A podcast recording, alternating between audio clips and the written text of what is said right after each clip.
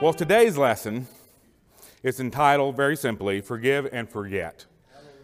One of the uh, reasons that I'm motivated to give this lesson was uh, something that I've seen in the last couple of years. Believe it or not, it's hard for some to believe this, but I've, for about the last eight years, I've been involved in some couple and marriage counseling to some degree. And there's something that I, and I've not been a very good counselor, but in those processes, I've learned a lot about the ability to teach some of the things that I've learned in those sessions. And this particular subject we're talking about, I see a lot. And this is not a marriage um, lesson at all, but I've learned a lot about two people that are supposed to forgive each other, that there's something missing. I see that, for example, you bring a couple in, one of the first places that you will go with that couple is, well, we need to look at how we can forgive better. And almost always, both of them will say, Oh, well, I've forgiven them. I'm not holding a grudge. And they're even pretty good about articulating their grudge in a way that sounds like it's for their benefit. But after they tell me all about the, uh, they, the forgiveness is down pat, you would think I'd get all excited and go, wow, we just skipped 12 steps right there. We're ready to get into the meat of this, this problem, only to be followed up with the next hour of them both expressing all the problems that they have with the other person. That's clearly coming from, we'll say, a motivation of unforgiveness. So I don't think that they're liars per se. I don't think they're saying when they when they say I have forgiven my wife, I have forgiven my husband. I don't think they're in the back going, "Oh, I hope he doesn't catch me." I think they believe it. The problem is they haven't. And I think that there's a missing part of the equation in what we would normally call forgiveness that's not there in a lot of Christians' life. And today I want to look at that other part of the equation, which is the forget part. And I can promise you 100% of the time, this is not a, a, conversation, I've had this many, many times. And in the last 10 years of my life of conversations about whether or not we should, what forget means when it comes to forgive and forget, only one person that I'm aware of that ever entertained forgetting being a possible application to the forgiving process. Everyone else says that forgiving can take place without the forgetting. So let's get right into it. That's the motivation behind this is I want to uh, hopefully establish the other part of the equation so that we can have the full benefit from forgiving. Doesn't do us any good just to eat the dessert if we can't get the benefits from the full meal. I want everyone to get the full meal because with the full meal, we get freedom. Everyone heard the, the child stories that we tell about, you know, someone being locked in prison and all the, you know, you're the one that's going to be freed if you forgive. All those are good.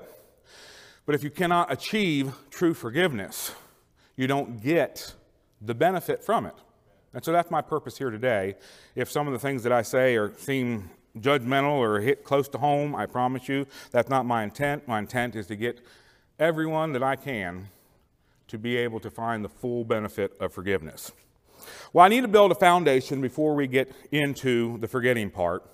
And the foundation that I would like to build is how forgiveness and Christianity intertwine.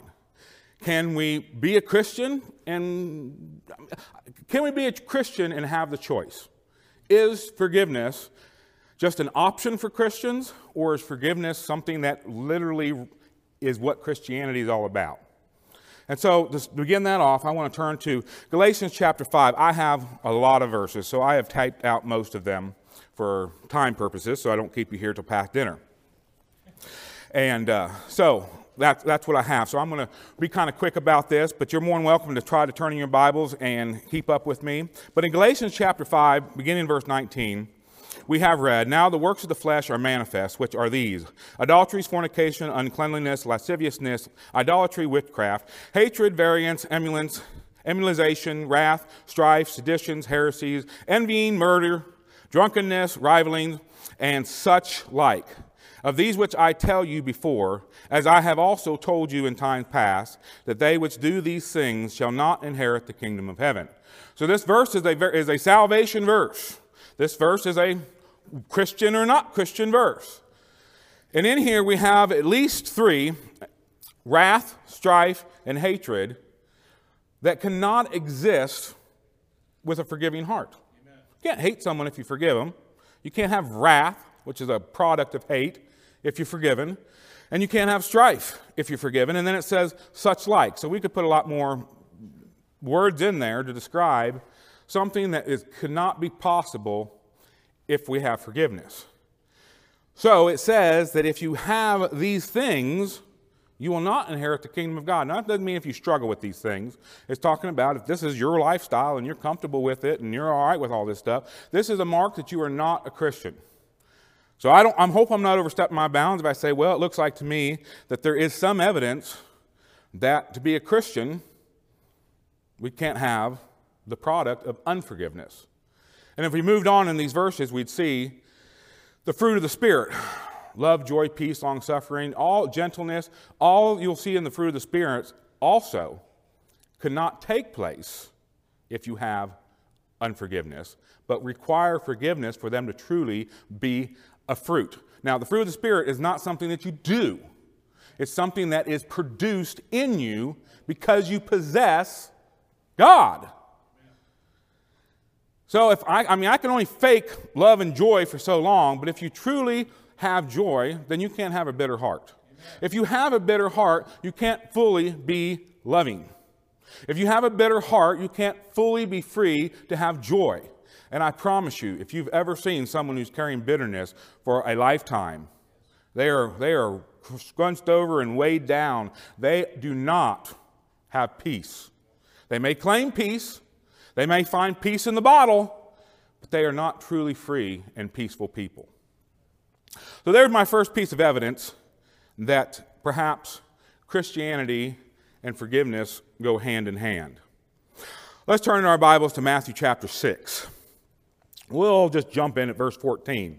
It says, For if ye forgive men their trespasses, your heavenly Father will also forgive you. But if you forgive not men your trespasses, neither will your Father forgive your trespasses. Now, this comes in the wake of the Lord's Prayer that we're all very familiar with. The disciples ask Jesus, How do we pray? And he gives an example. And even in that prayer, we, we know very well the words, Forgive us our debts as we forgive our debtors. So the first question I have to ask is the prayer that Christ gave us an example, was that an example for everybody or just his people or his saved, chosen people? It's for the saved. I don't think that is a prayer that an unsaved person should be praying. It's, it's an intimate prayer to our Father in heaven. It's a prayer to the saints. And it requires that we forgive others as he forgives us. And then right after that prayer, he goes straight into the, the verse that I just read that if you forgive, I will forgive too. But if you don't forgive, that the Father in heaven will not forgive your trespasses as well. Now, that does bring up a little bit of a question mark that we're going to get into a little bit what that exactly means. But I think if we look at the parable of Matthew chapter, that we find in Matthew chapter 18 about the servant that is forgiven the great debt and then immediately afterwards goes to his buddy that owes him 15 bucks after he's just been let off the hook by millions. He decides, you need to pay up that $15. And despite the fact that the, uh, the rich man let him loose of his great debt, he could not find the forgiveness to let the $15 go. And so we jump into that story. I don't want to spend too much time reading that whole thing, but we jump into the story there at verse number 34 of Matthew chapter 18, we see the end result of that parable. And that is, and his Lord was wrath, and delivered him unto the tormentors, till he should pay all that was due unto him. So likewise shall my heavenly Father do also to you, if ye from your hearts forgive not every one his brother their trespasses. Now we have from Matthew 6 and from Matthew 18 a scenario that almost kind of looks like salvation and forgiving are tied very close together. I think there's, when we look at the, we'll say the parable at least, and I think this parable and the verses there in Matthew chapter 6, verse 14, forgive your, if you forgive, God will forgive you. If you don't forgive, God will not forgive you. There's really only three basic ways that I'm familiar with that we could interpret this. The first one is that those verses are saying, including the, the parable, putting them together, that um, forgiveness that is being spoken of here is separate from the forgiveness found in the grace of salvation. That you're forgiven, you can be saved. Now you can also have an unforgiving issue while you're in this world and still be a Christian. Now, I've, I, in the past, I think that I kind of lean towards that direction, trying to reconcile that you can't lose your salvation. So, what is all this forgiving and can't be saved? The other one is just that, that you can lose your salvation due to unforgiveness. I think the first one has some validity. Obviously, I, I lean towards it for a, a, while. The second one I do not think fits Scripture. You, scripture does not teach that salvation is something that you can retain and lose and gain back again based on your behavior. That would be salvation by works, not salvation by grace. The third one is, is that what we're actually seeing is, is that Christ is bringing out that hardened hearts, people that refuse to forgive, were never saved to begin with. That it's a fruit that indicates that their salvation just it was it was just not true. Now I don't say any of this to come down on someone who may have some bitterness issues. In fact, I would go so far as to say that it's difficult in this day and age for pre- preachers to really call out the truth because we're afraid we're going to offend people. And, and I'm kind of a straightforward shooting guy. But nonetheless, I suffer with that as well. I, I, don't want to offend anyone. I don't want to run anyone off. I don't want someone to dislike me. I don't want them to talk bad about me on the internet. But the truth of the matter is, saying that giving evidence that you might not be saved is different than me saying you can't be saved. And I'm not, and I have never, and I'd hope to never too, say that you can't be saved. But I don't think that it's inappropriate for me to call out evidence that perhaps we haven't been as responsive to the calling of the Holy Spirit as we could have, and we might not be saved at this time. And I don't mean to offend you, but if that's where it lays, I'm not saying that you can't be saved. I'm saying let's get together and get it done. So, regardless of which direction you go on this, taking the second one out, we can lose our salvation. I do think that these verses, even if we don't truly understand what they're saying, that they are saying that our eternal life and forgiveness do kind of run hand in hand. That our heart condition for Christ is parallel to our ability to forgive. And that unforgiveness doesn't run in line with the idea of being saved. Also, I'd like to look at the verse, maybe kind of tie all this together. In Matthew chapter 5, verse 20, we have a statement and Jesus says, For I say unto you, that except the righteousness shall exceed the righteousness of the scribes and Pharisees, ye shall in no case enter into the kingdom of heaven. Again, another salvation verse. This is not a salvation by works. It's simply, I think, I think this verse helps us to see that the wording in the verses that we just previously read can indicate that it might be a precursor issue rather than I can lose and go back and forth, that it may be that you just don't have salvation to start with. And so, what does it mean that the righteousness shall exceed the righteousness of the scribes and Pharisees? Well, the scribes and Pharisees were really good at following rules. And to, to some extent, a very large extent actually, they were very good at keeping God's law. They also kept extra laws that they made up and told that God gave it to them and all that. So they had a lot of issues, but they were good about keeping the rules. And they at least ex- expressed from their mouth that they were doing it because they thought that was the godly thing to do. Now, God's calling us, Christians, the saints, to do more than that. So it's a hard issue. God is interested in what we do, but He's also interested in the motivation that comes from what we do. And the scribes and Pharisees' motivation to keep God's law was self. It was focused on what they got out of it. And he's calling us to go a step further. So again, I, I add this in there that, it, that there may that forgiveness needs to be more than just saying, hey, I forgive you. We've got to go deeper. We've got to go to the heart. It's a heart issue.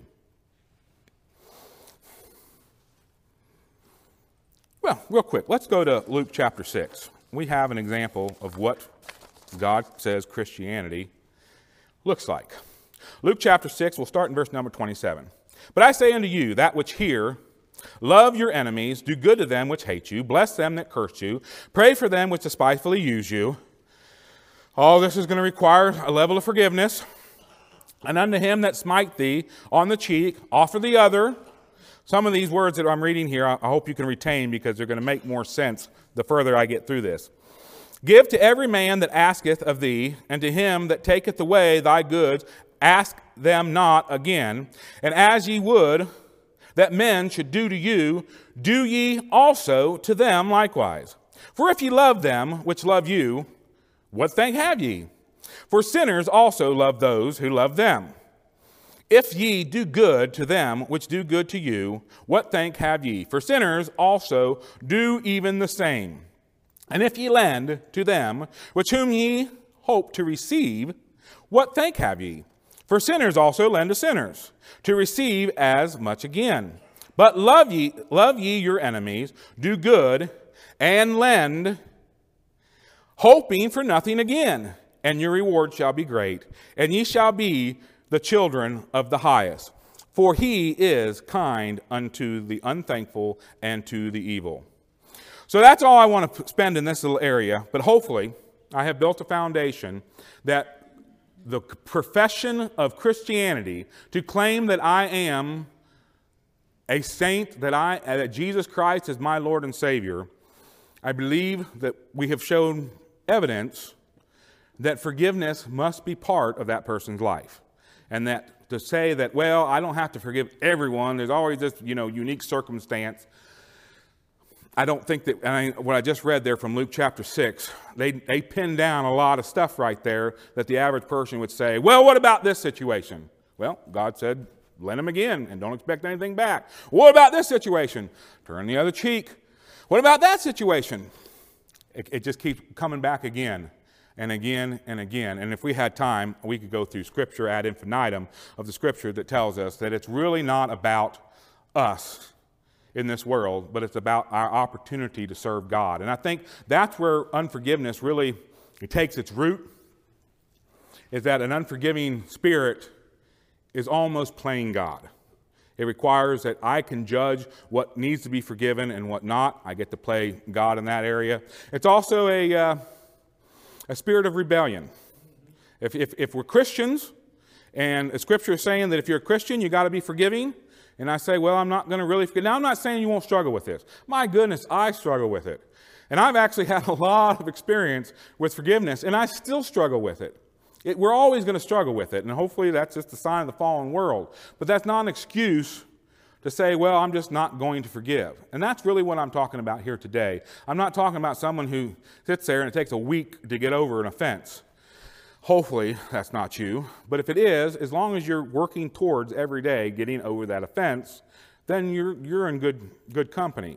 But those who say, you know what, I hate you and I like hating you and I don't want to forgive you, I would say that we're, we're looking at a, an issue with their, their heart as far as salvation. Now, let's turn to the Bible. I got one little more foundation that I, well, not maybe a foundation piece, but just something I want to touch base on before we get into the forget part. Let's turn in our Bibles to Matthew chapter 18. Matthew chapter 18, verse 21, we see a little uh, situation here where, where Peter is, is obviously confused about forgiveness. And so he asked Jesus, and we read Then came Peter unto him, Jesus, and said, Lord, how oft should my brother sin against me? And I forgive him till seven times. Now you can tell that he's been married, I think. This is evidence because he's having repeat offenses. And Jesus says unto him, I say unto you, unto thee, until seven times, but until 70 times seven.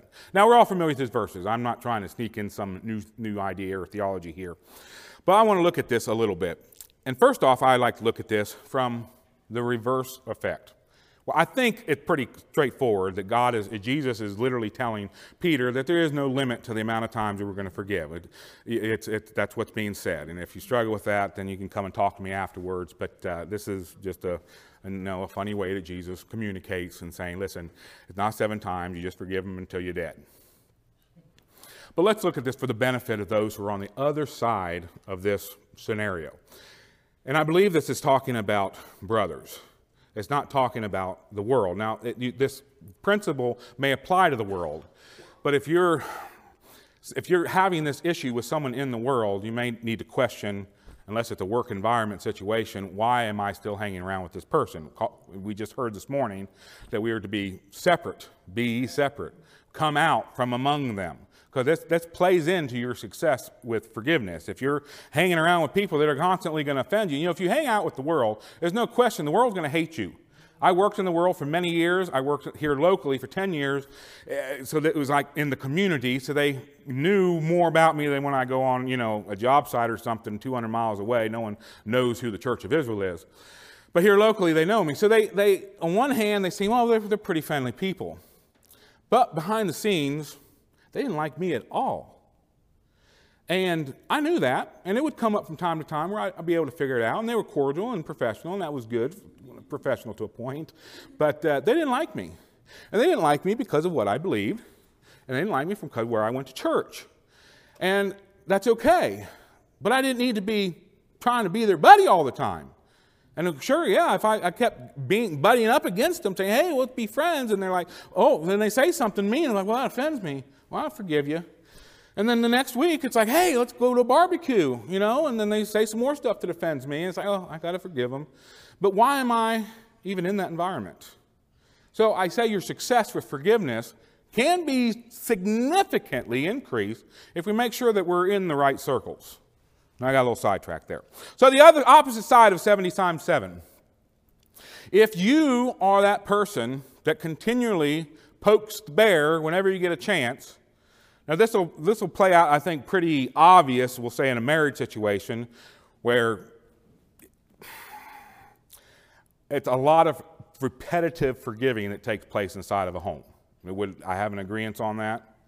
Especially between a husband and a wife. And it'll actually take place between children and children and even between parents and children. But I say that that husband and wife relationship are unique, that there can be almost non-stop offenses. In fact, it's not uncommon in counseling for a group of people to come in and, and, and say, I, I just can't take it anymore. And you just ask the first simple question. It says, Well, why, why are you so angry at your special someone? It's not uncommon for them to say, I don't know. And they're not being dishonest because they don't have a single reason that matches their emotional feelings.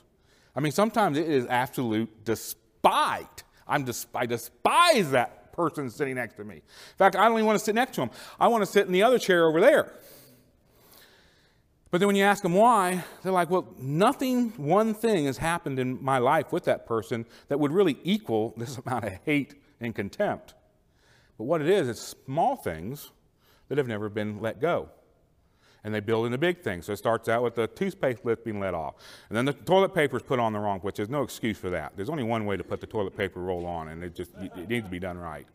Then you have the toilet left up, and then you have, oh, you left the curtain open, or the AC's too high, or the heat's too low. And all these things begin to irritate you. You cooked the food too much. You didn't cook the food enough. You didn't cook food at all. All these things begin to add up. You didn't cook food on time. You forgot my anniversary. You forgot my birthday. I'm guilty of that. Thank God for a forgiving wife. Well, one by themselves, they're not worth hate and contempt. But when you add them all together, they become a, a monster. And so that's why it's important that we forgive continuously, especially these little things. Get them in and get them out and be done with them and move on so they don't build up. But if you happen to be that person that is always needing forgiveness, I think it's fair that I at least put this out there. That if you're, uh, uh let's use gossip as an example. If you're a gossiper, I, I, have a particular person in my life that's followed me around for about 15 years of my life that is not every week, but every once in a while, a crazy story will come up about me, and then it'll get source back to this individual, and they're behind the scenes talking about me, and so forth and so on. It is really, really irritating. It is, you know, ter- I, don't, I don't like it. In fact, of all the offenses that I've had in my life, that one seems to really prick the old motions pretty quick. Nonetheless, you got to forgive and move on. But from that other perspective, if we're the gossiper, if we're the one going around stirring up trouble all the time, we can't expect that there's not going to be a change in the way people treat us. So if people begin to avoid you, or they don't want to sit with you at the potluck, or they quit calling you on your birthday, or don't say hi to you on Facebook, or whatever else it might be, you might think, well, that person doesn't like me anymore. Well, that may be true, but it's, it's more your fault than it is theirs. And so we need to be responsible on our side as well to make sure we're not the one going around causing offenses that need to be forgiven all the time. And if if we are, we need to understand that there's consequences that come down the line. I mean, we, we can apply this to the marriage. That's kind of what we opened it up to. If you're a, a, you know, a husband that has trouble with putting the toothpaste lid back on, that's one thing. But if you are constantly calling your wife mean names, don't expect her to be real loving and, and uh, respectful. And if you're a lady and, you're, and you disrespect your husband all this time, don't expect him to be loving and excited about providing for you. There's the natural consequence. It doesn't mean the other person still shouldn't forgive you, but it's still important that we recognize that if we do things that need forgiveness all the time, it's probably going to affect our lives in a negative way. And so we should avoid that. Now let's turn to um, Luke chapter 17 real quick we have kind of a, a, scenario here that sometimes people use as an excuse not to need to forgive. Let's, uh, well, let's just jump in at verse number one. Then said he unto the disciples, It is impossible, but the offense will come, but woe unto him through whom they come. If it were, it were better for him that a millstone were hanged about his neck and he cast into the sea, than that he should off offend one of these little ones. Take heed to yourself. If thy brother trespass against thee, rebuke him, and if he repent, forgive him. And if he rep- trespass against thee seven times in a day, seven times in a day turn again to thee, saying, I repent, thou shalt forgive him. Now I want to look at this whole, here, here's the, the angle that sometimes is, is taken. Well, I don't have to forgive if he doesn't repent. Because that's, that's kind of what's being indicated here. Saying if he trespass against thee seven times, and then seven times in a day comes to you again and says, I'm sorry, okay, I'm going to try to do something different, then you should forgive him. I do not think this verse is looking at the total scope of forgiveness. I think it's looking at one little direct area. For example, the Bible says that I'm to be loving to my wife. That doesn't mean in, in we'll say the opposite is, is that I should be unkind to all other women. And that, I think, is the, the perspective that we get if we say, well, this is saying I don't have to forgive unless they repent. No, we're, we're narrowing in on something unique. And here's what I think is unique. Unless you've experienced this, it may not pop out to you. But there's a whole nother, another level to this, and part of it is the rebuke, and we're going to look at that in just a second. But imagine, it's one thing if someone trespasses, like I said, the, the gossiper. They talk about you, and then you don't hear anything from them, and then it's like, okay, I've got to get over that. And then you have to do it again and again and again, and after a while, you start getting good at it, and it's just like, well, that's just who they are, and this is who I am, we're just going to have to live this way. This brings a whole nother aspect, almost to a point that might almost seem psychotic. So imagine that person, a, a person gossip. We'll just use that since we're on it.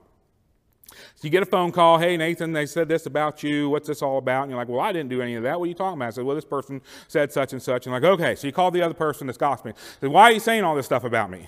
I said, I don't know. I said, well, stop it. You hang the phone up on them. And then about an hour later, they call back and say, listen, I'm sorry. The things I said were untrue, and I don't know why I said that. I really love you, brother. Will you forgive me? All right. According to the Bible, we got to forgive them.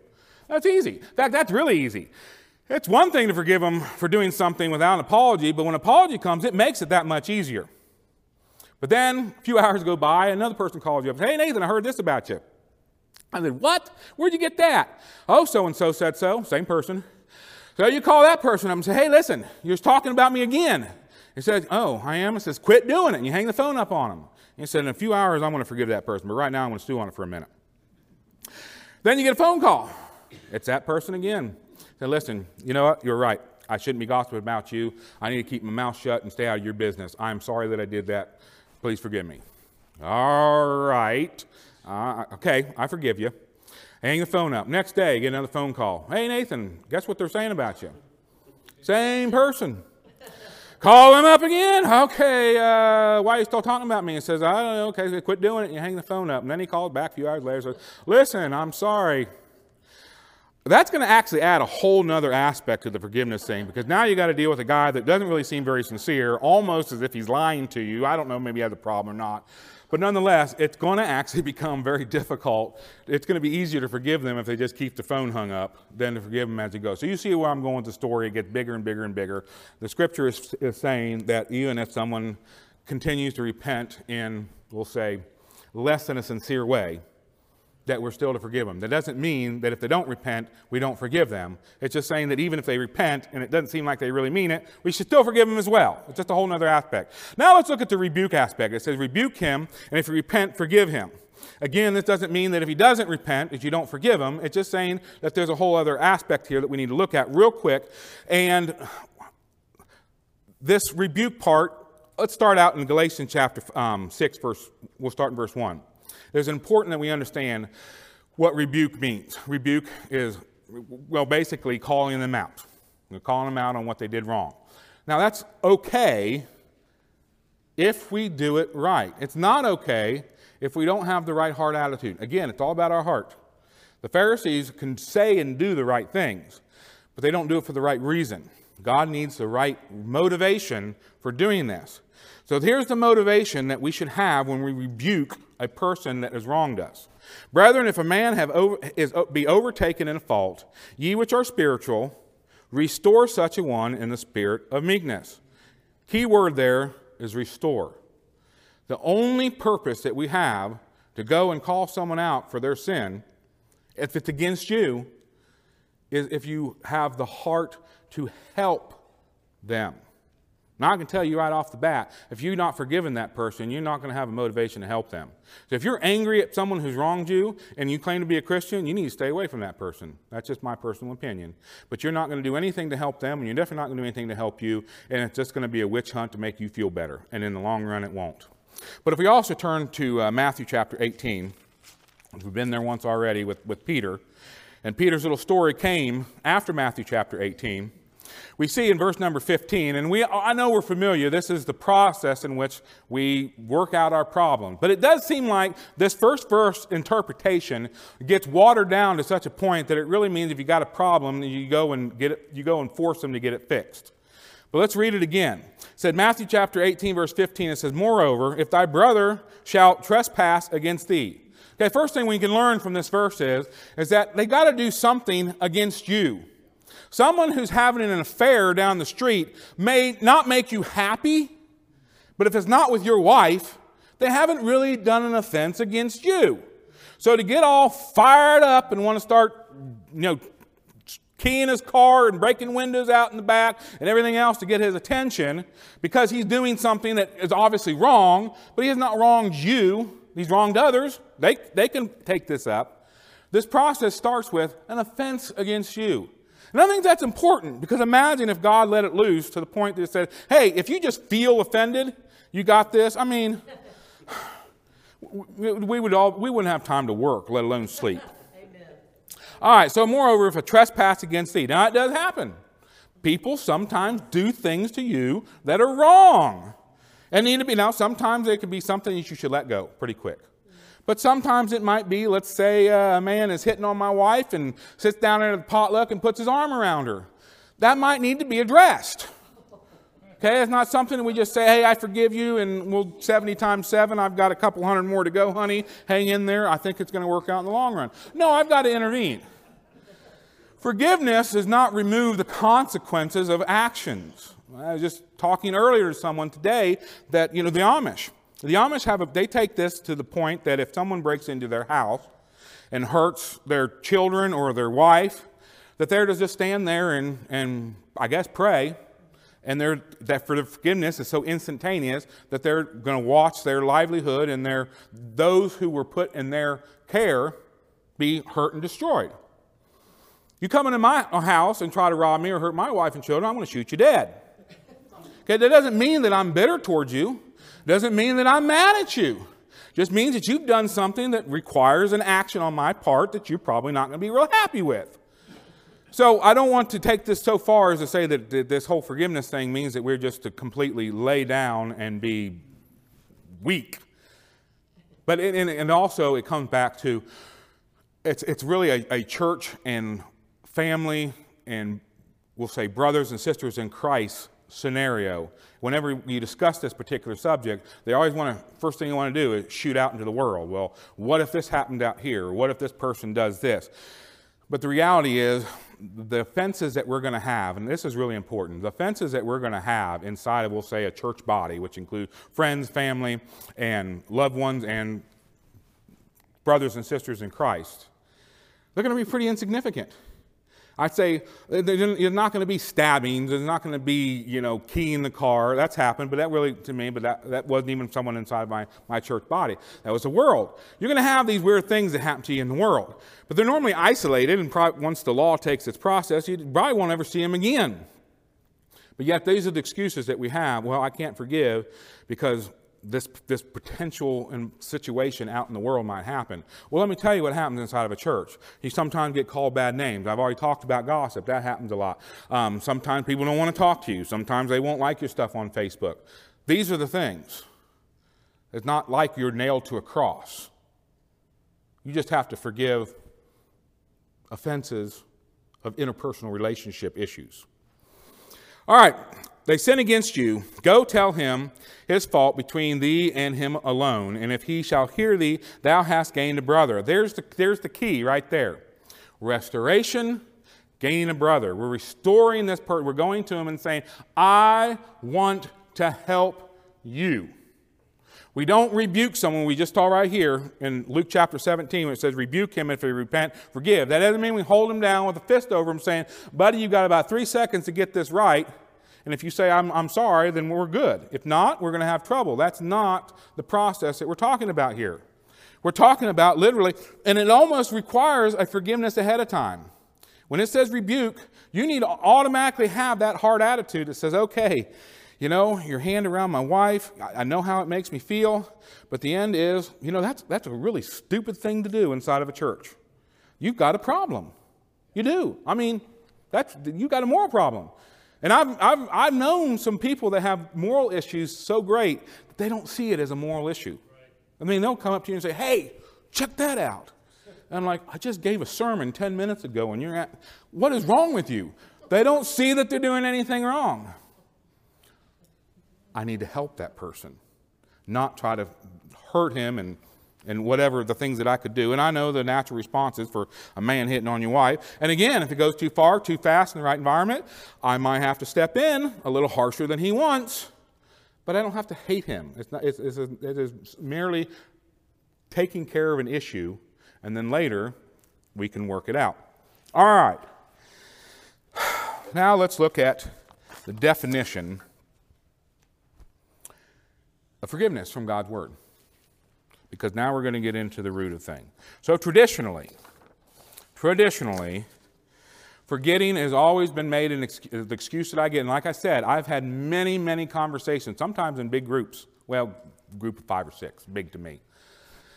And out of the 10 years, one person has indicated that forgetting might be an important process. So that tells me that forgetting is an issue for most people to really accept. Yet, I think that's the part of the equation that is causing people to miss out on the full aspect of the freedom that comes from forgiveness. So, I think the first place we need to do before I intercede my personal opinion about forgetting and forgetting is what would our what is what is how does God see his forgiveness towards us? So, Psalm chapter 103 verse 12. As far as the east is from the west, so far hath he removed our transgressions from us. Now, for you flat earthers, this verse is not going to make much sense. But for the rest of us, this, uh, this wording, far from the east is from the west, if I start walking north, what will I eventually hit? The North Pole. Then what will I be doing? If I kept walking, I'd be going south. Now, the east from the west is different. If I start walking east, Will I ever run into the west? No, I can keep going east for the rest of my life. That is how far our sins are removed from us. Isaiah chapter 43, verse 25. I, even I, am he that blotteth out thy transgressions from mine own sake, and will not remember thy sins. Blot out. if I understand it correctly, it's great. Basically take you didn't have erasers back then, so they would take ink and cover up what was written down so that you could not see it, could not read it. Jeremiah 31 34, and they shall teach no more every man his neighbor and every man his brother, saying, Know the Lord, for they shall all know me, for the least of them unto the greatest of them, saith the Lord. I will forgive their iniquities, and I will remember their sin no more. Acts chapter 3, verse 19 Repent ye therefore, and be converted, that your sins may be blotted out. And when the time of refreshing shall come, from the repentance of the Lord. Again, the blotting out is to remove the ability to see what it was. Colossians 2:14 blotting out the handwriting of the ordinance that was against us this is talking about our sin which was contrary to us and took it out of the way nailing it to his cross blotting out the record of our sin to where it cannot be seen then we have Hebrews chapter 10, verse 17. And their sin and iniquity will I, God, remember no more. And then we even have one here from Paul referencing one more personal level. Brethren, I count not myself to have apprehended, but this one thing I do, forgetting those things which are behind, and reaching forth unto those things which are before. Even our own sins, our own mistakes, it does us no good I mean, a lot of people really struggle with forgiving themselves. It does us no good to hold on to the things that we've done in the past. One, as, as Paul is bringing out, that it will, it will restrict my ability. I need to look towards the future. Jesus said, putting thy hand to the plow, a man that looketh back is not, is not what he's looking for. Again, we have a, a confirmation here, but also it the same principle, I think, plays out in these verses that I just read. That the relationship that God would have with us. Now, I, I, we've got some deep thinkers here and some deep thinkers online that are probably watching. I would submit that a judge that is standing before a guilty, we'll say we're the guilty, and he's sitting there and he's looking at everything and it says guilty, guilty, guilty, guilty, guilty, guilty, guilty. Okay, and he got this list of crimes. He sees it, and he looks at me, and he's getting ready to pass judgment, and I pull out this receipt. Hold on. Someone already paid these, these, these sins, these crimes. Now, he might be forced, because the law is legal. It says, okay, it, it paid up. I guess you're free to go. You think I'm going to be buddies with that judge?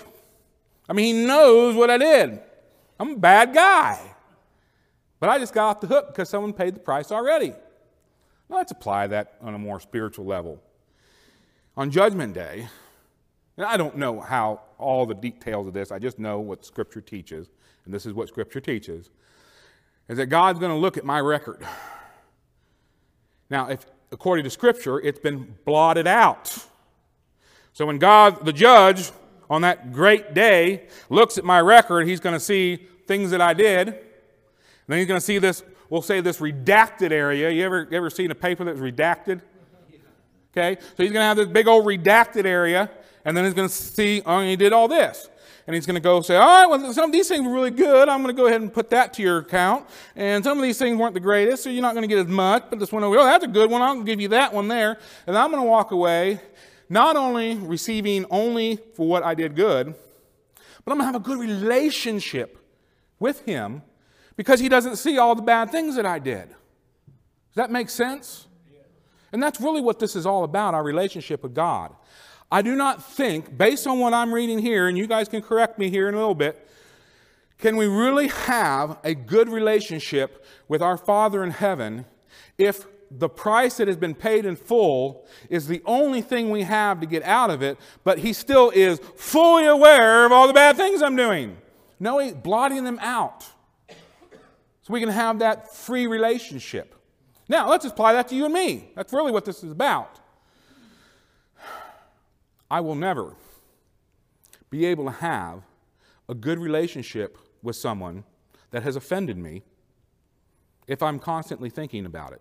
Doesn't matter how many times I say, oh, I forgive him.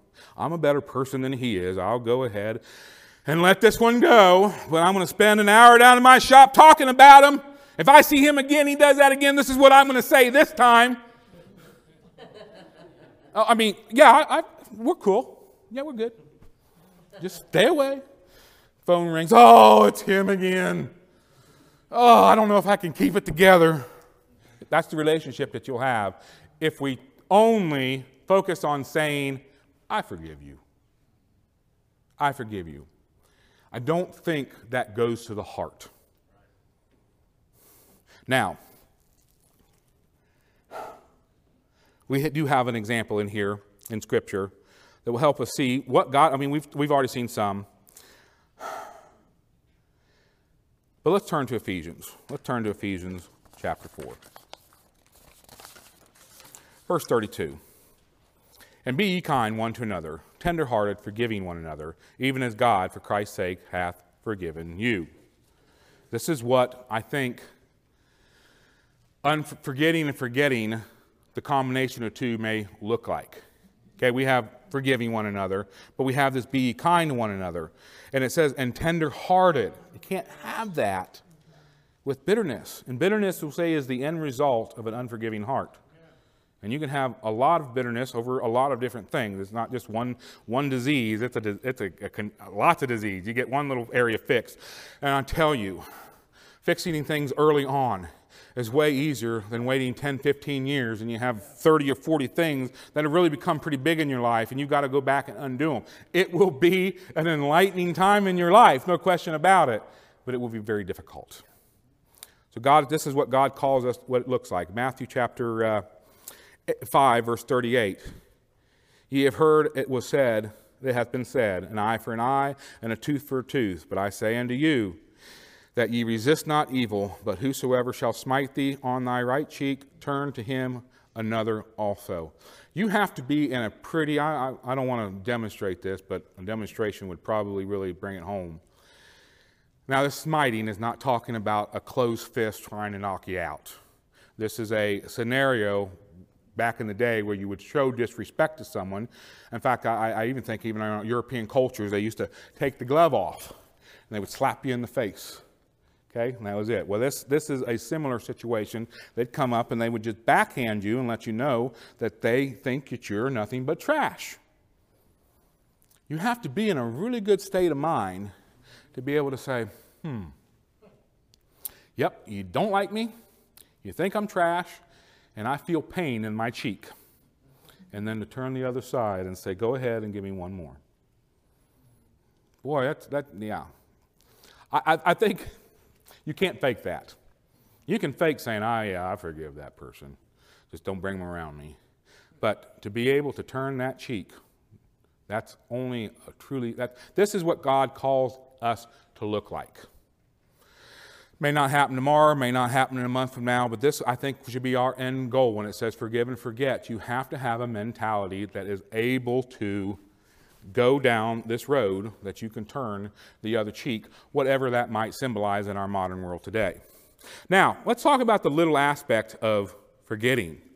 Because the biggest thing is, is, well, how do you forget? You can't forget. Well, I'm not saying that forgetting is saying that you go so far, like a lobotomy or something, to where if you're called to testify on something that happened 10 years ago, that you're up on the stand going, Man, I really don't remember. I've forgiven and forgotten. That's, that's not what this means.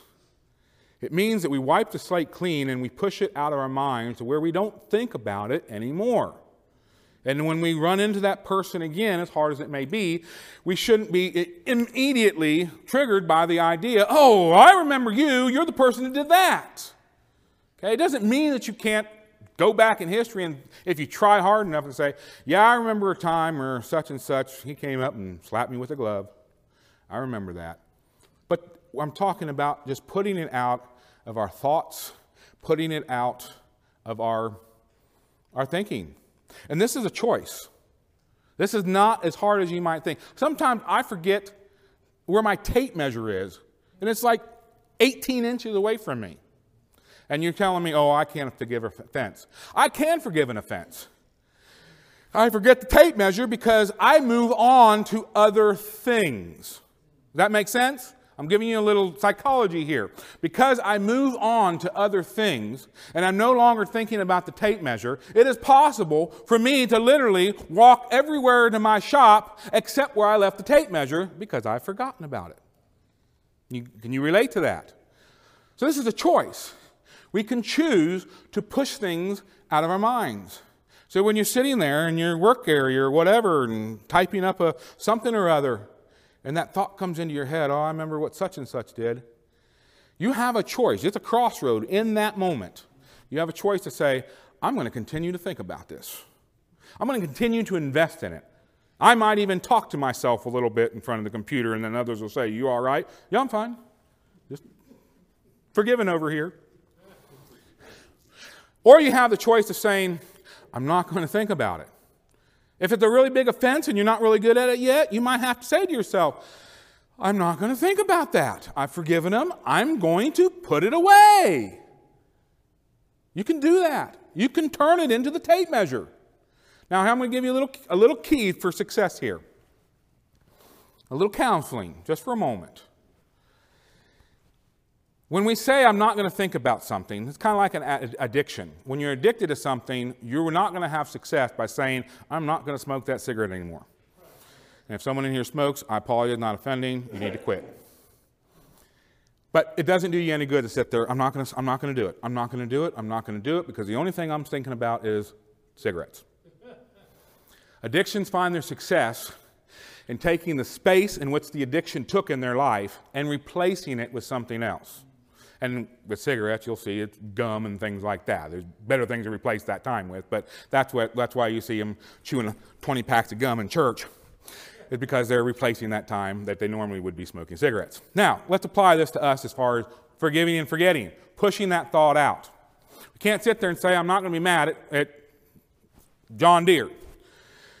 But it won't work. I could say, hmm, I will think about something else. Now, there's a plethora of things that you guys can think about.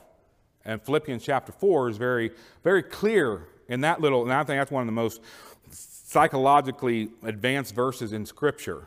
Think on these things. Whatsoever things, think on these things. But here's something that I found that works really well for me memory verses. Not just, and, I, and, and, having memory verses and thinking about verses, that does, but I find that sometimes I can almost say verses that I know really well, and I can put them in the back of my head, and then I can bring some of these other thoughts up to the front of my head, and then I find myself sitting there talking to myself about this person that I forgave. Or maybe I haven't. But memorizing verses requires your intent attention. So what I've done is I, I, take like a sticky note and I will handwrite out a verse or two, and I just keep it in my pocket. And then I will try to say it in my head. And when I get stuck, I'll, I'll stop and take my glass, safety glasses off and go, okay, uh, yeah, oh yeah, that's it. And I'll go, I'm telling you what, you'd be surprised. You'll be looking up the clock and be like, oh, it's dinner time. I've filled my mind with something better than filling it with the bitterness that I'm stirring about somebody else with memory verses. so I'm not saying that's not the only one, but I, I do think that memory verses have a very unique application to helping us replace our thoughts with something that is not going to damage you. I'm going to skip a little stuff here because we're about to run out of time. Let me see if I can find some highlights here. Um, I think the idea of not forgetting that concept that, well, if I forget, I might put myself in a dangerous situation. That's futuristic thinking. That's thinking that says, I really don't know if that person's going to try to. Uh, let's, let's, I'm not even sure I can come up with a, a scenario. Uh, someone tries to stab me on the street. That's pretty dangerous. All right, so he said, Well, you got to forgive and forget. Okay? Well, that's futuristic thinking. I don't know that, that I'll ever see that person again. And see, that's the excuse that we have while I'm sitting there in the shop going, and I get it. That's a very intense thing that would happen to somebody. I've actually, well, that's another story. I won't go into that. Okay, it's an intense experience that'll happen to you. It's not something you're going to want to get away with. In fact, you're going to have emotions that are very negative, and we're going to talk about that here in a minute. And people that have negative emotions or emotions that they don't like emotions in of themselves are not bad, but we do have emotions that we don't like, like being sad. But a big one is fear. No one likes to be afraid, especially a big old burly man. I ain't going to scare me. So what we do is, is we take that fear that we hate that just, just happened, I'm, and now I'm, I'm scared to go out the door, someone's to stab me. Very intense thing. And we cover it up, what's called a secondary emotion. Anyone heard of that? No? Okay, well, here we go. Secondary emotion is an emotion that we would rather experience than the real source of our feelings. And nine out of ten times, that emotion is anger. So we become angry. We're not really angry. We just don't want to deal with how we are feeling. And we we are going to talk about that real quick. But because of that, I that anger makes me feel good. Anger is a very unique thing. It stimulates chemicals in your body that make you feel powerful. And if you're dealing with fear, well, I'd much rather feel like, oh, I'd take on anyone right now. Come on. Than feel like, oh, am I going to get stabbed again today? Okay, so we, we get fear. So we, we, we take on this, these feelings and we begin to justify, I don't want to get rid of this. And so oh, I'm talking, sometimes we drag this on for years, perhaps even our entire life. It's possible over one traumatic experience. And then someone like me comes along and says, Hey, I, have got the answer to your problem. You need to forgive this guy and let it go. You need to wipe the slate clean. You need to forget about it. And he goes, Oh, no. He could do it again. I'm not going to let him back into my life. Well, when was the last time you saw him? 12 years ago? You're never going to see him again. So we got to watch this futuristic thinking that, well, this may repeat itself when the truth of the matter is it may be very isolated and never come your way again. Um, yeah. I think the idea of uh, forgiving and forget, that wiping the slate clean might be a more uh, easier to understand, that we just, as we read from Scripture, like I said, we're not going to be able to go to where I could never testify what happened. Obviously, if I, if I dig deep enough, I'm going to remember what happened. But to be able to just wipe it from my mind to where it's not something that I think about. And also, 2 Corinthians chapter 6, verse 17, we, it says, Wherefore come out from among them, and be ye separate, saith the Lord, and touch not the unclean thing, and I will receive you. Again, we don't the environment that we hang out with is going to determine, we'll say, the, the intensity of the offenses that we have to deal with. If you hang out in bars all the time, you might get hit over the head with a beer bottle. All right? You hang out in church, your biggest offense might be that you heard something from the pulpit that you were wrong on. That, that's a lot easier to get over. Now, you're not going to have to worry about gunfire and, and, and getting stabbed or even your car being assaulted if you hang out with the right people. Now, there are those unique situations we just mentioned. I won't go again there. But again, those might be isolated where you'll never see the person again. So to say that I have to hold on to that, it only locks you up and it's not biblical and it does not open you up to danger because of someone you don't even know try to stab you. Also, something to keep in mind is, is that sometimes we might be the cause of the offense. So, take for example, let's say a man is trying to kill me. And you're like, oh, that's terrible. I can understand why you wouldn't want to forgive that person. Why is he trying to kill you? Oh, well, I'm having an affair with his wife. All right, okay. So the problem, so you're sitting there going, well, I can't forgive him. He's tried to kill me two or three times. Have you stopped the affair? Well, no. Now, that's a really extreme example but help bring in, hopefully, that sometimes we need to clean up our lives, and then the problem that we're fearing so much just goes away. Does that make sense? Okay. All right, so in the last minutes that we have here, for those who are interested, I have a process which I have found to be semi successful in my counseling. And let me tell you why it's only semi successful because sometimes they don't want to get rid of the bitterness. So if you don't want to get rid of the bitterness, you don't have to. But if you do, I do have this, Seth, you mind passing this out for anyone who wants to. This is not something you have to fill out. It's something you can take home if you like. If you don't want one, don't take one, leave it in the pew because Reed then gets mad at me for the trash that we leave behind. But let's go over that handout real quick, and that's, that, that will be our, our last um, little portion of this service. First off, this is, the, we'll say, the process of pushing something out. This is the process of forgetting, forgiving and forgetting. First off, is you have to want to. We just mentioned that. This is truly, truly important. If you don't want it to happen, it's not going to work. And I, have actually seen this. Like I said, I use this in counseling sessions. There's nothing more needful than to get a husband and wife to learn how to forgive each other. And you got to start with their past, of course. And like I said, I've had mixed results with it because a lot of times they don't, they're not ready to let go. A lot of times, you know, you hear these people say, Well, I can never forget. Yet it seems like whenever you talk about it, a lot of times you can see that they're really afraid that they will forget. So this whole forgetting thing is, is not as complicated as we like to make it because we forget a lot of stuff. We let things go all the time. If we didn't, we'd be a train wreck.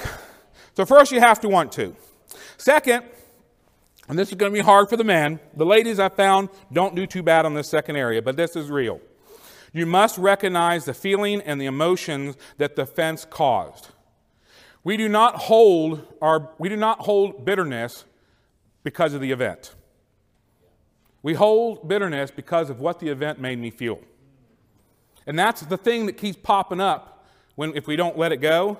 That's the thing that pops up when we're driving down the road and we have some thoughts to ourselves, and all of a sudden it's like, oh, I'm, I'm really mad at that person. I'm mad because of the way when I think about it, it makes me feel yuck, makes me feel angry, makes me feel afraid, all the different emotions that you could add into those offenses. The offenses is what we really hold on to. We don't like the way the, the offense makes me feel, and that's what stimulates me to not want to let it go. It stimulates me to say, there has to be vengeance. And, here, and just, kind of conf- confirm what I'm just saying. When I want revenge, I only want one thing out of revenge. I want you to feel how I feel. So it is, it really does come. I know it's, it's, some people aren't going to like this, but it comes down to our emotion. We must recognize the emotions that the offense caused. Then we need to make a list of the offense and the emotions that were caused by the offense. It's not good enough just to say, John Doe did this, and Jane did that, and this person did this, and I forgive you. Okay, we have to put down John Doe did this, and it made me feel bad. That's a good place to start. Made me feel sad, made me feel afraid, made me feel unvalued. Whatever it might be, you put that with the name of the offense. And then you pray the little prayer on this on this handout. Let me go through with it. This is, you can change the prayer if you want. This is just my version of it, and it's just a, a model, but there's a, there's a couple of places here that must be here. I want to keep this small, and this the reason why I want to keep this small is that this is not a prayer. It won't work unless you're a very forgiving person. It won't work if you do this as a blanket thing. Well, I have Jane and Joe and Jack and Jill and everybody else. They all made me feel bad. I'm sorry. You can have them, God. It's done. It won't work. this prayer has to be repeated for each person that's on that list, and the offense, and the feeling that we got from the offense. And then you start over.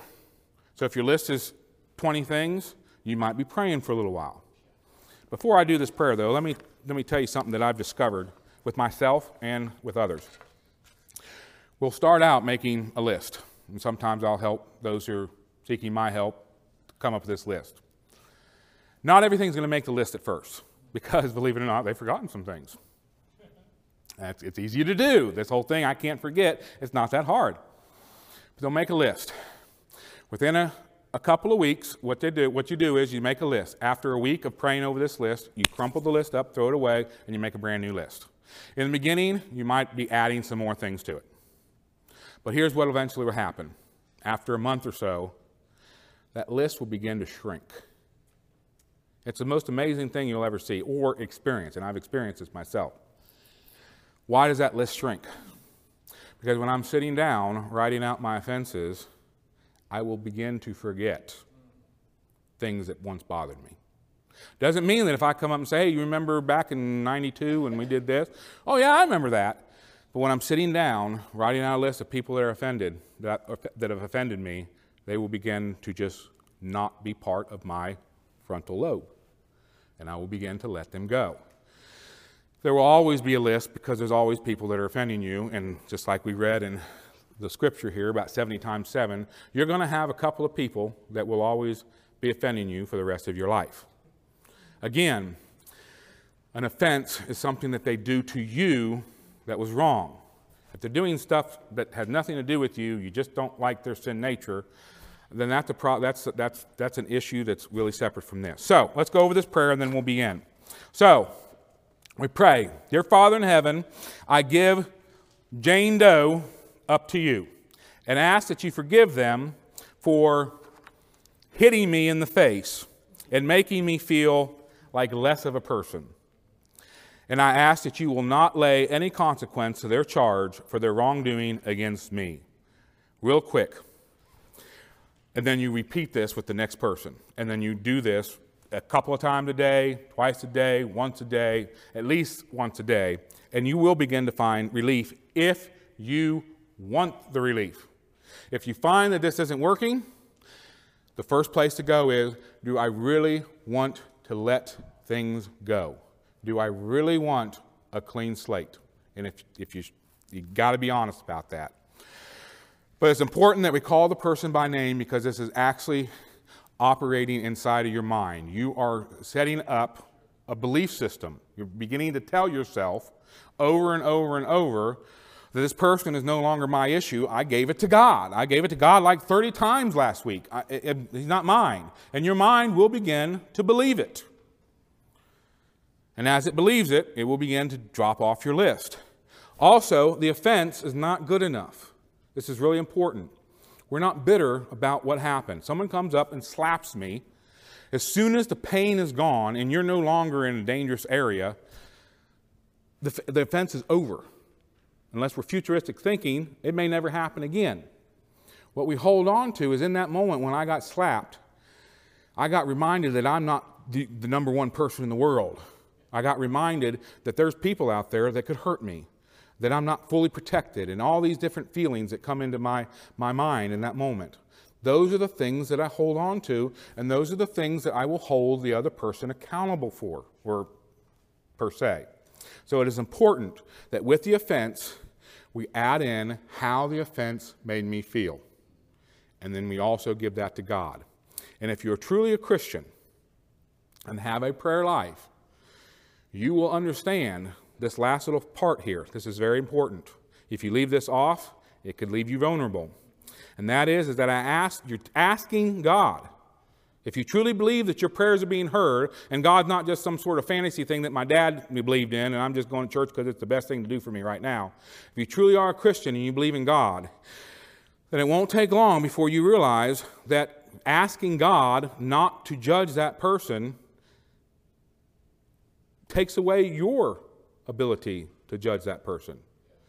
And it falls into the verse where your heart is, there where your, where your treasure is, there will your heart be also. And this, in, in effect, saying, Lord, don't do anything. Because really, you know, a lot of people tell you, let it go and let God deal with him. Well, that's fine. I'm not against that. And to some extent, with evil people, that's a, a good thing. But when it comes to our brothers, to be able to say, oh, Lord, I'm not going to let it go, but I also, what little influence I have, don't hurt them. You begin to fall in love with the person you hate the most. And I've already burned up too much time, so I won't continue any further. Uh, these are the thoughts I have today. I do pray that they were of some use, and uh, thank you for your time, and, and God bless you.